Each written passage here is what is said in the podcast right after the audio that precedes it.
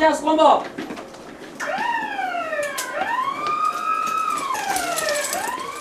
Hälytys soi ja taivanilaiset sotilaslentäjät ryntäävät F-16 hävittäjilleen lentotukikohdassa Etelä-Taivanissa. Manner-Kiinan ja Taivanin pääsaaren erottava noin 160 kilometrin levyinen salmi on sotilaallisesti jännitteistä aluetta. Tämä on kuitenkin vain harjoitus, jolla Taivan esittelee valmiuttaan toimittajaryhmälle, ei ehkä sattumalta Kiinan johtoa ärsyttävien presidentin ja parlamenttivaalien jälkeen. 呃，基本上不管是不是选举之后，我们全年无休。 ei ole väliä, onko ollut vaalit vai ei. Me emme lepää koko vuonna. Meillä on ryhmä odottamassa määräyksiä valvontahuoneessa kiitoradan päässä 24 tuntia joka päivä, everstiluutnantti Yen Xiang Sheng sanoi toimittajille. Minä olen Heikki Heiskanen ja tässä maailmanpolitiikan arkipäivää ohjelmassa luotaamme Taivanin ja Kiinan vaikeaa suhdetta. Toimittajamme Pirkko Pöntinen seurasi vaalihuumaa Taivanissa.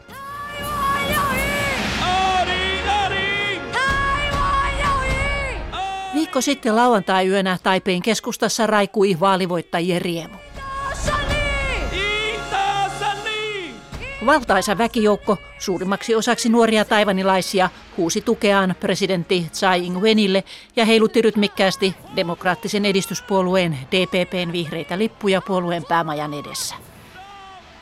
Huutomyrsky yltyi aina, kun jättikokoiselle näytölle ilmestyi ajantasainen ääntenlaskutulos. 呃，因为我从很年纪很小的时候就被我爸爸教育，台湾就是一个国家。30-vuotias palveluammatissa työskentelevä Lia Manchun kertoi, kuinka hän on pienestä pitäen kuullut isältään, että Taivan on oma valtio. Juuri nyt vaalivoiton varmistuttua hänestä oli liikuttavaa nähdä, kuinka niin suuri joukko taivanilaisia oli yhtä mieltä siitä, että Taivan on itsenäinen, demokraattinen ja vapaa. Presidentti Tsai keräisi suuren vaalivoiton. Äänioikeutettuja oli 19 miljoonaa, äänestysprosentti kipusi 75. Toiselle kaudelle pyrkinyt presidentti sai äänistä 57 prosenttia, eli yli 8 miljoonaa. Vastaehdokkaan oppositiossa olevan Kuomintangin Han Kuo-jun ääniosuus oli runsaat 38 prosenttia ja äänimäärissä noin 5,5 miljoonaa.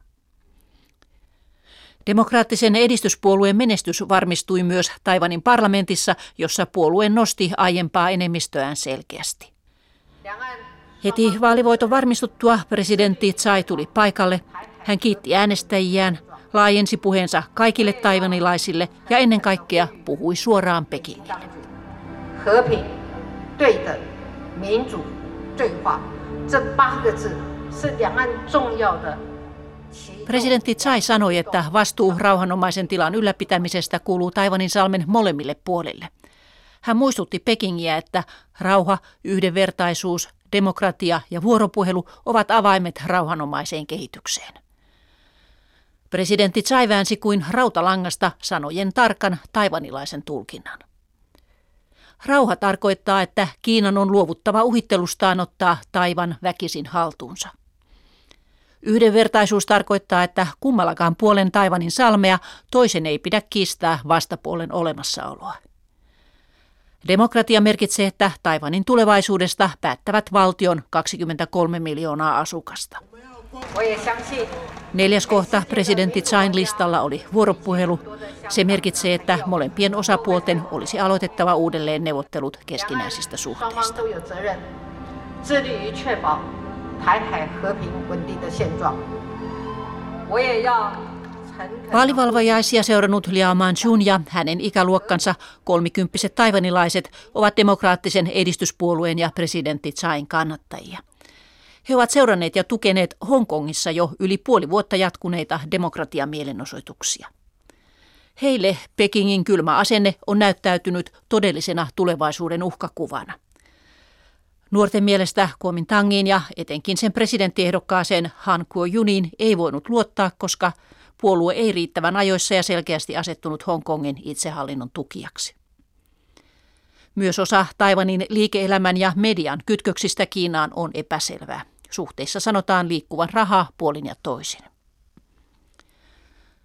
Kolmikymppiset taivanilaiset ovat syntyneet vapaaseen ja nopeasti kehittyvään yhteiskuntaan, joka avoimuudessaan ja sananvapaudessaan on Aasian kärkiluokkaa. Reporterit ilman rajoja järjestön indeksin mukaan Taivan oli 180 valtion listalla viime vuonna siellä 42. Aasian ja Tyynemeren alueelta niukasti edellä oli vain Etelä-Korea ja parikymmentä pykälää ylempänä on Australia. Kehitys on ollut suurta runsaassa 30 vuodessa, sillä Taivanin poikkeustila päättyi vasta vuonna 1987. Poikkeustila oli ollut voimassa vuodesta 1949 lähtien, kun Kiinan tasavaltaa kannattava Kuomintang oli painut sisällissodan tappiota puhemies Maon kommunistien jaloista Taivanin saarelle. Saari oli juuri vapautunut toisen maailmansodan hävinneen Japanin alaisuudesta.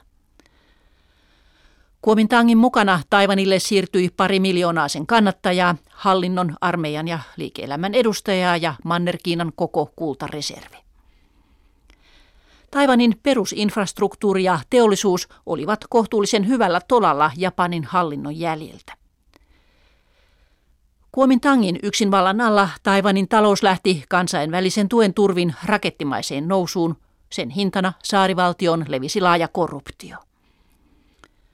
Kun Taivanin poikkeustila 80-luvun loppupuolella päättyi, alkoi taivanilaisten oma identiteetti kehittyä ja henkinen ero Kiinasta kasvaa. Taivanin kansallinen Shenzhen yliopisto julkisti viime loppuvuodesta kyselyn tulokset, jonka mukaan vajaat 60 prosenttia asukkaista tuntee itsensä taivanilaisiksi, noin kolmasosa sekä taivanilaisiksi että kiinalaisiksi ja vain muutama prosentti pelkästään kiinalaisiksi. Nuorten kohdalla oma kansallinen identiteetti on vielä vahvempi. Kollegium-tutkija Mikael Matlin Turun yliopistosta. Kuinka keskeinen kysymys tämä suhde Kiinan keskusvaltaan on Taivanin politiikassa? Ratkaiseeko se nyt nämä Taivanin äskettäiset vaalit? No sanoisin, että yleisesti ottaen niin sitä pidetään ehkä tärkeämpänä kuin, kuin mitä se on Kiina, äh, Taivanin ulkopuolella, niin niin usein ajatellaan, että se on se ainoa kysymys, mistä äänestetään, mutta monet vaalit on nähty aikaisemmin, jossa itse asiassa tämä sisäpolitiikka siellä Taivanin päässä on ollut tärkeämpi. Mutta mut näissä vaaleissa niin se oli kyllä korostuneesti esillä ja, ja osana tätä vaalikampanjaa ennen kaikkea istuvan presidentin voittoisen vaalikampanja aika lailla rakentui sen varaan, että hän viesti tietyllä tavalla ää, Kiinasta, isosta Kiinasta ja, ja kytki sen tämän näihin Hongkongin tapahtumiin ja se vaikutti kyllä vaalitulokseen varmaan the party that was that won the election successfully branded as this is a fight between you have to choose you want a free democratic country of Taiwan or you want something like China. So Vaalit voittanut demokraattinen kehityspuolue onnistui menestyksekkäästi brändäämään vaalit taisteluksi vapaan demokraattisen Taivanin ja Kiinalle alistumisen kesken. Se teki Kiinasta vaalien pääkysymyksen, sanoo puolestaan professori Julie Yuwen Chen Helsingin yliopistosta. Hän on itsekin taivanilainen. Haastattelin Mikael Matliinia ja Julie Chenia ulkopoliittisen instituutin tilaisuudessa Helsingissä. Professori Julie Yuwen Chen sanoo, että Hongkongin mielenosoitukset olivat keskeinen tekijä, jotka käänsivät presidentti Tsai Ing-wenin kampanjan voitolle. I think before summer 2019, nobody think that she will win the election. But Ennen viime vuoden kesää kukaan ei uskonut, että Tsai Ing-wen voittaa. Hongkongin levottomuuksien nousu nostatti taivanilaisissa tietoisuutta ja varovaisuutta suhteessa Kiinaan, professori Chen sanoo.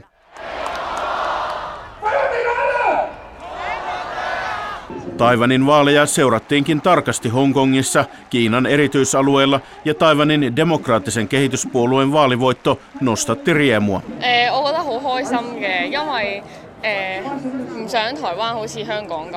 Tunsin iloa tuloksesta, koska emme halua Taivanin päätyvän samaan tilaan kuin Hongkong.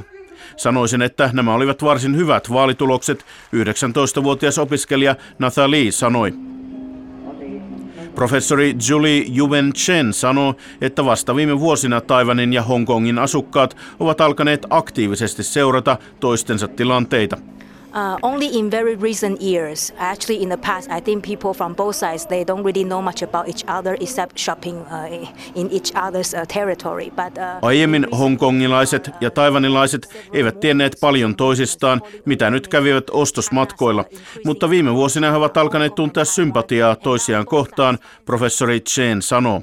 I think it does send a very strong signal that people in Taiwan want to safeguard their democracy. And Vaalitulos lähettää vahvan viestin, että Taivanin asukkaat haluavat suojella demokratiaansa, ja se voi puolestaan rohkaista Hongkongin asukkaita jatkamaan taisteluaan demokratian eteen, Chen sanoo. Kiinan reaktio Taivanin vaaleihin oli odotettavissa. 台湾地区选举改变不了台湾是中国一部分的事实。 Alueelliset vaalit Taivanissa eivät muuta tosiasiaa, että Taivan on osa Kiinaa. Riippumatta vaalituloksesta politiikkamme perusteet Taivania kohtaan eivät muutu, Kiinan Taivanin asiain edustaja Ma Xiaoguang ilmoitti. Vaikutusvallasta kilvoitteleville suurvalloille Taivanilla on tärkeä strateginen merkitys. Kiinan keskusvallan otteet saattavat Taivanin vaalituloksen myötä entisestään koventua, arvioi professori Julie Yuen Chen. They will see this election as a sign that its Taiwan policy doesn't really work. So they, they will most likely try to become even tougher. Kiinan johto näkee vaalituloksen merkkinä siitä, että sen Taivanin politiikka ei ole toiminut ja se yrittää todennäköisesti entistä kovempia toimia, Julie Yuen Chen arvioi. Hän uskoo, että Kiina pyrkii entistäkin tiukemmin eristämään Taivanin kansainvälisesti ja estämään Taivania toimimasta edes tarkkailijajäsenenä kansainvälisissä järjestöissä. Tsai Ing-wenin presidenttikauden aikana Kiina on onnistunut painostamaan seitsemän maata katkaisemaan viralliset diplomaattisuhteensa Taivaniin, joten jäljellä on enää 15 valtiota. Kiinan presidentti Xi Jinping on ajanut kovaa linjaa suhteessa Taivaniin. Kollegium-tutkija Mikael Matlin ei usko, että vaalitulos muuttaa Kiinan linjaa. No, Taivanin kysymys on sellainen kysymys, missä ei oikeastaan olla juurikaan liikkumatilaa tai hyvin vähän liikkumatilaa Kiinan johtajilla. Että se on hyvin keskeinen kysymys puolueen legitimiteetin kannalta ja, ja en näe, että tällä välttämättä on kovin suuria vaikutuksia. Että siellä on nähty jo pidempään Pekingissä, mihin suuntaan tämä on menossa, eli tämä identiteettipolitiikan muutos tai identiteetin muutos Taiwanilla on, on, on jatkunut jo kymmeniä vuosia. Todennäköisintä on, että siellä käytetään edelleen samoja keinoja, pyritään osit houkuttelemaan erilaisilla insentiiveillä taivanlaisen puolelle, mutta käyttämään myös kovempia keinoja, sitten diplomatian keinoja tai sotaharjoituksia ja, ja uhkailua myöskin. Onko mahdollista, että nyt tässä ihan lähiaikoina yritetään kiristää ruuvia, tulee jotain reaktioita tuolta Pekingin suunnasta? No jonkinlaista reaktiota odotetaan aika yleisesti, mutta mikä se tulee olemaan, sitä on hyvin vaikea ennakoida. Ää, tilanne on siinä mielessä herkkä, että kun Hongkongin tilannekin on vielä, vielä päällä ja, ja, ja tässä ehkä, ehkä entistäkin vähemmän on, on mahdollisuuksia tehdä kompromisseja kummankaan kysymyksen suhteen, niin, niin ei olisi yllättävää, jos sieltä tulisi jonkinlainen reaktio, mutta se jää nähtäväksi, mikä se tulee olemaan. Keskeinen tukija Taivanille on tietysti Yhdysvallat. Miten tämä suhde mielestänne on kehittynyt Donald Trumpin presidenttikaudella? No jos näitä kolmea osapuolta tässä katsoo, tai pääosapuolta, eli, eli, eli äh, Manne Kiinaa, Taivania ja, ja Yhdysvaltojen oikeastaan suurimmat muutokset näkisin kuitenkin, että on tapahtunut nimenomaan Yhdysvaltojen puolella. Eli Kiinan linja on nyt aika hyvin tiedossa ja se ei ole muuttunut mitenkään merkittävästi, ehkä kiristynyt jonkun verran ja Taivaninkin suunta on ollut aika selvä, mutta, mutta Donald Trump on kyllä monin tavoin äh, lähentänyt Yhdysvaltojen suhteita Taivaniin. Ei toki virallisesti, mutta, mutta siellä on tapahtunut paljon muuta yhteistyön tiivistämistä ja, ja esimerkiksi virkamiesten, vir, virkamiehet tapaavat toisiaan säännöllisemmin kuin aikaisemmin. Sotilaspuolen yhteistyötä on lisätty, asemyyntejä on ollut tai aseostoja Taivanin puolelta on, on ollut aika, aika runsaasti. Et, et siellä on, on, on otettu toisin kuin monta kertaa aikaisemmin ollaan usein nähty, että, presidentinvaalikampanjan aikana niin, niin voittava ehdokas on, on ollut hyvinkin Kiinan kriittinen, mutta sitten kääntynyt nopeasti toiseen suuntaan tultua presidentiksi, niin tätä ei ole, ei ole nähty tällä kertaa Donald Trumpin aikana, vaan päinvastoin yhteydet Taivaniin ovat olleet aika, aika paljon esillä. Voiko tässä siis nähdä, että kun Donald Trumpia muuten pidetään hieman ailahtelevaisena näissä liik- ulkopoliittisissa liikkeissä, niin tässä hänellä tavallaan suhteessa Kiinaan ja suhteessa Taivaniin on nähtävissä, että, että tämä politiikkalinja on yhtenäinen ja noudattaa jotain logiikkaa. No jossain määrin ehkä voi, voi, voi niin sanoa, että ainakin suhteessa moneen muuhun kysymykseen, niin, niin ollaan oltu suhteellisen johdonmukaisia tai ei ainakaan tehty tämmöisiä drastisia liikkeitä suuntaan tai toiseen, mutta, mutta tietysti tässä se, tämä Taiwanin kysymys kytkeytyy niin, niin paljon näihin muihin äh, Kiinaan liittyviin asioihin, eli, eli kauppasota Yhdysvaltojen ja Kiinan välillä ja näin poispäin. Et, et, olettaen, että siellä olisi löytynyt yhteisymmärrys paljon aikaisemmin, niin voi olla, että, että Taiwanin kysymyskin olisi, olisi ollut tai nähty toisella tavalla Yhdysvalloissa. Ja se on tietysti aina pelko, pelkona Taiwanin puolella, että heitä käytetään vain tämmöisenä pelinappulana isossa pelissä. Sanoi kollegium-tutkija Mikael Matlin Turun yliopistosta. Sotilaallisen voiman näytön lisäksi Kiinalla on muitakin keinoja kasvattaa vaikutusvaltaansa Taivanissa – our environment, Taiwan is quite a liberal uh, economy, so we actually open and allow the Chinese to uh, invest in our media. Taiwan on varsin liberaali talous, joten se on avoimesti sallinut Kiinan investoinnit mediaan. Jotkin tiedotusvälineet ovat hyvin kiinalaismielisten tahojen hallussa ja ne ovat kampanjoineet Kiinan kannattamien ehdokkaiden puolesta, professori Julie Juven Chen kertoo. Kiinalla on myös vaikutusvaltaa Taiwanin talouteen. Pirkko Pöntinen tutustui Taivanin ja Kiinan taloussuhteisiin Tainanin kaupungissa Taivanin länsirannikolla. Vastakkaisista poliittisista kannoista huolimatta Taivan ja Kiina ovat likeisiä talouskumppaneita.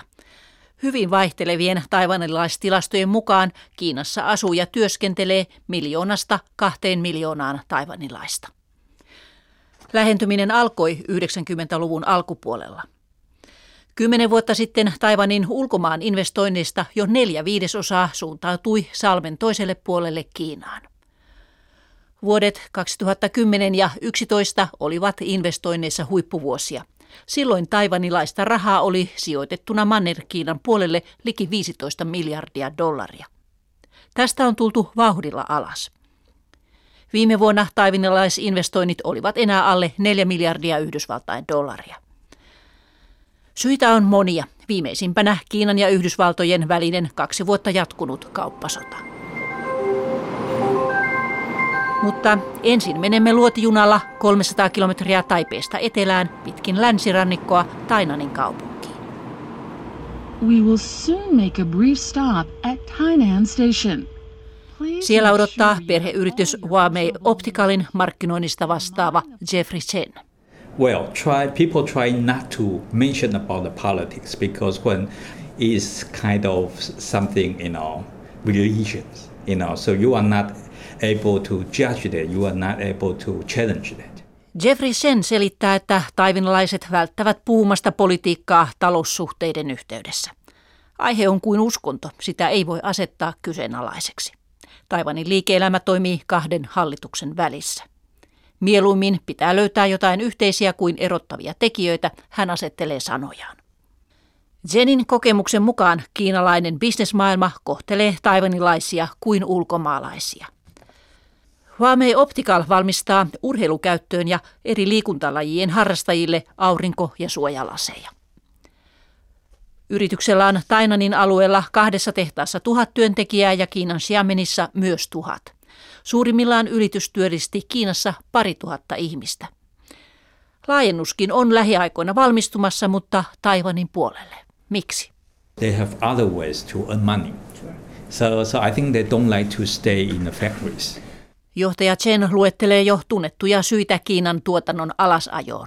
Palkat ovat siellä nousseet, pakolliset työnantajamaksut lisääntyvät, eikä tehdastyö enää kelpaa kiinalaisille, sillä heillä on muitakin keinoja ansaita rahaa. Uusimpana kaikista vaikeuksista on pian kaksi vuotta jyllännyt Kiinan ja Yhdysvaltojen kauppasota, joka puree suoraan yrityksiin, joiden vientiä menee Yhdysvaltoihin. Juuri sellaisiin kuin Huawei Optical. And our business now we have uh, 45% from uh, United States, 45% from Europe. So it's balanced. Yrityksen viennistä 45 prosenttia menee Yhdysvaltoihin ja saman verran Eurooppaan. Kauppapakotteiden takia Yhdysvaltain vientiin tulee noin 15 prosentin lisätariffit. Asiakkaat valittavat tästä ja heitä on kuunneltava, selvittää johtaja Chen. Kun kysyin seuraavaksi, Eikö Kiinan aika ajoin tarjoamilla talouden porkkanoilla ole merkitystä investointipäätöksiin? Johtaja Chen joutuu jälleen miettimään, kuinka sanansa asettaisi. Uh, salaries, you know, uh, salary compensations. When you invest something here, you have to think, oh, can we uh, benefit tomorrow? Kiina antaa verohelpotuksia, ilmaista tonttimaata, palkkatukea, mutta esitykset ovat yleensä jälkijättöisiä ja sisällöltään epämääräisiä. Yrityksen on mietittävä toimintaansa pitkällä tähtäimellä ja silloin on luotettava vain itseensä, johtaja Chen selittää. Suurvaltojen kauppasota on kaikista hankaluuksistaan huolimatta alkanut koitua Taivanin hyväksi. Talousministeriön alaisuudessa valtion investointiohjelmaa hoitavan Invest Taiwan-organisaation päällikkö Kung Sung Ho kertoi Taipeissa, että saarivaltioon on palannut jo runsaat 160 yritystä. Ne ovat luoneet kymmeniä tuhansia uusia työpaikkoja. 在台在大陆投资的台商啊，主要的市市场出口还是在美国。那他提出关税的时候啊 ，Kung Sung Ho selvittää, että Kiinassa toimivien taivanilaisyritysten vienti suuntautuu valtaosin Yhdysvaltoihin ja kauppa on käynyt tappiolliseksi. Taivan on nyt kehittänyt ohjelman, jonka turvin sinne palavia yrityksiä autetaan liiketoiminnan käynnistämisessä. Yritykset saavat verohelpotuksia, edullisia tontteja ja muuta käytännön apua. Hallituksen tuen turvin taivanilaisyritykset etsivät nyt uusia sijoituskohteita ja kasvun mahdollisuuksia muualta Kaakkois-Aasiasta. Kiinan varaan rakennettu talouskasvu on tullut Taivanilla tiensä päähän.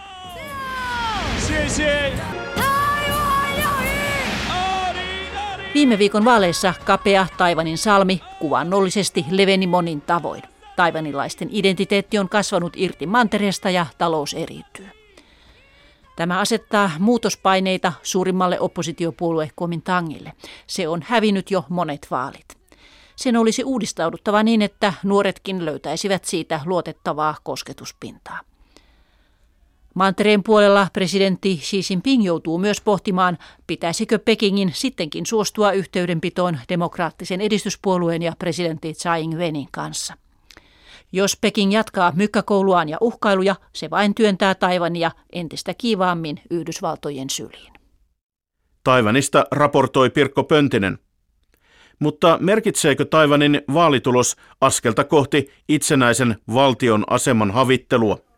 Sitä en, en kyllä usko, että kyllä Taivanilla ollaan hyvin, hyvin selvillä ja, ja siitä, että, että siihen ei ole olemassa edellytyksiä eikä minkälaista tukea olisi, olisi laajemmalta kansainvälistä yhteisöltä saatavissa tämmöiselle hankkeelle. Itse asiassa nykyinen presidentti, joka nyt voitti vaalit, on, on puolueen sisällä edustanut aika maltillista linjaa sanoi kollegium-tutkija Mikael Matlin Turun yliopistosta. Joka tapauksessa Taivanin nuoret sukupolvet identifioituvat pikemminkin taivanilaisiksi kuin kiinalaisiksi. Um, I can see an increasing tension because the younger generations they don't have much memory of China anymore. They call themselves Taiwanese. They see Taiwan as their home. And, uh, Se kasvattaa jännitteitä. Nuoremmilla sukupolvilla ei ole muistoja Kiinasta. He kutsuvat itseään taivanilaisiksi, pitävät Taivania kotinaan. Se kasvattaa jännitteitä Kiinan kansantasavallan kanssa. Suhteista tulee hapan, professori Julie Yuen Chen sanoo.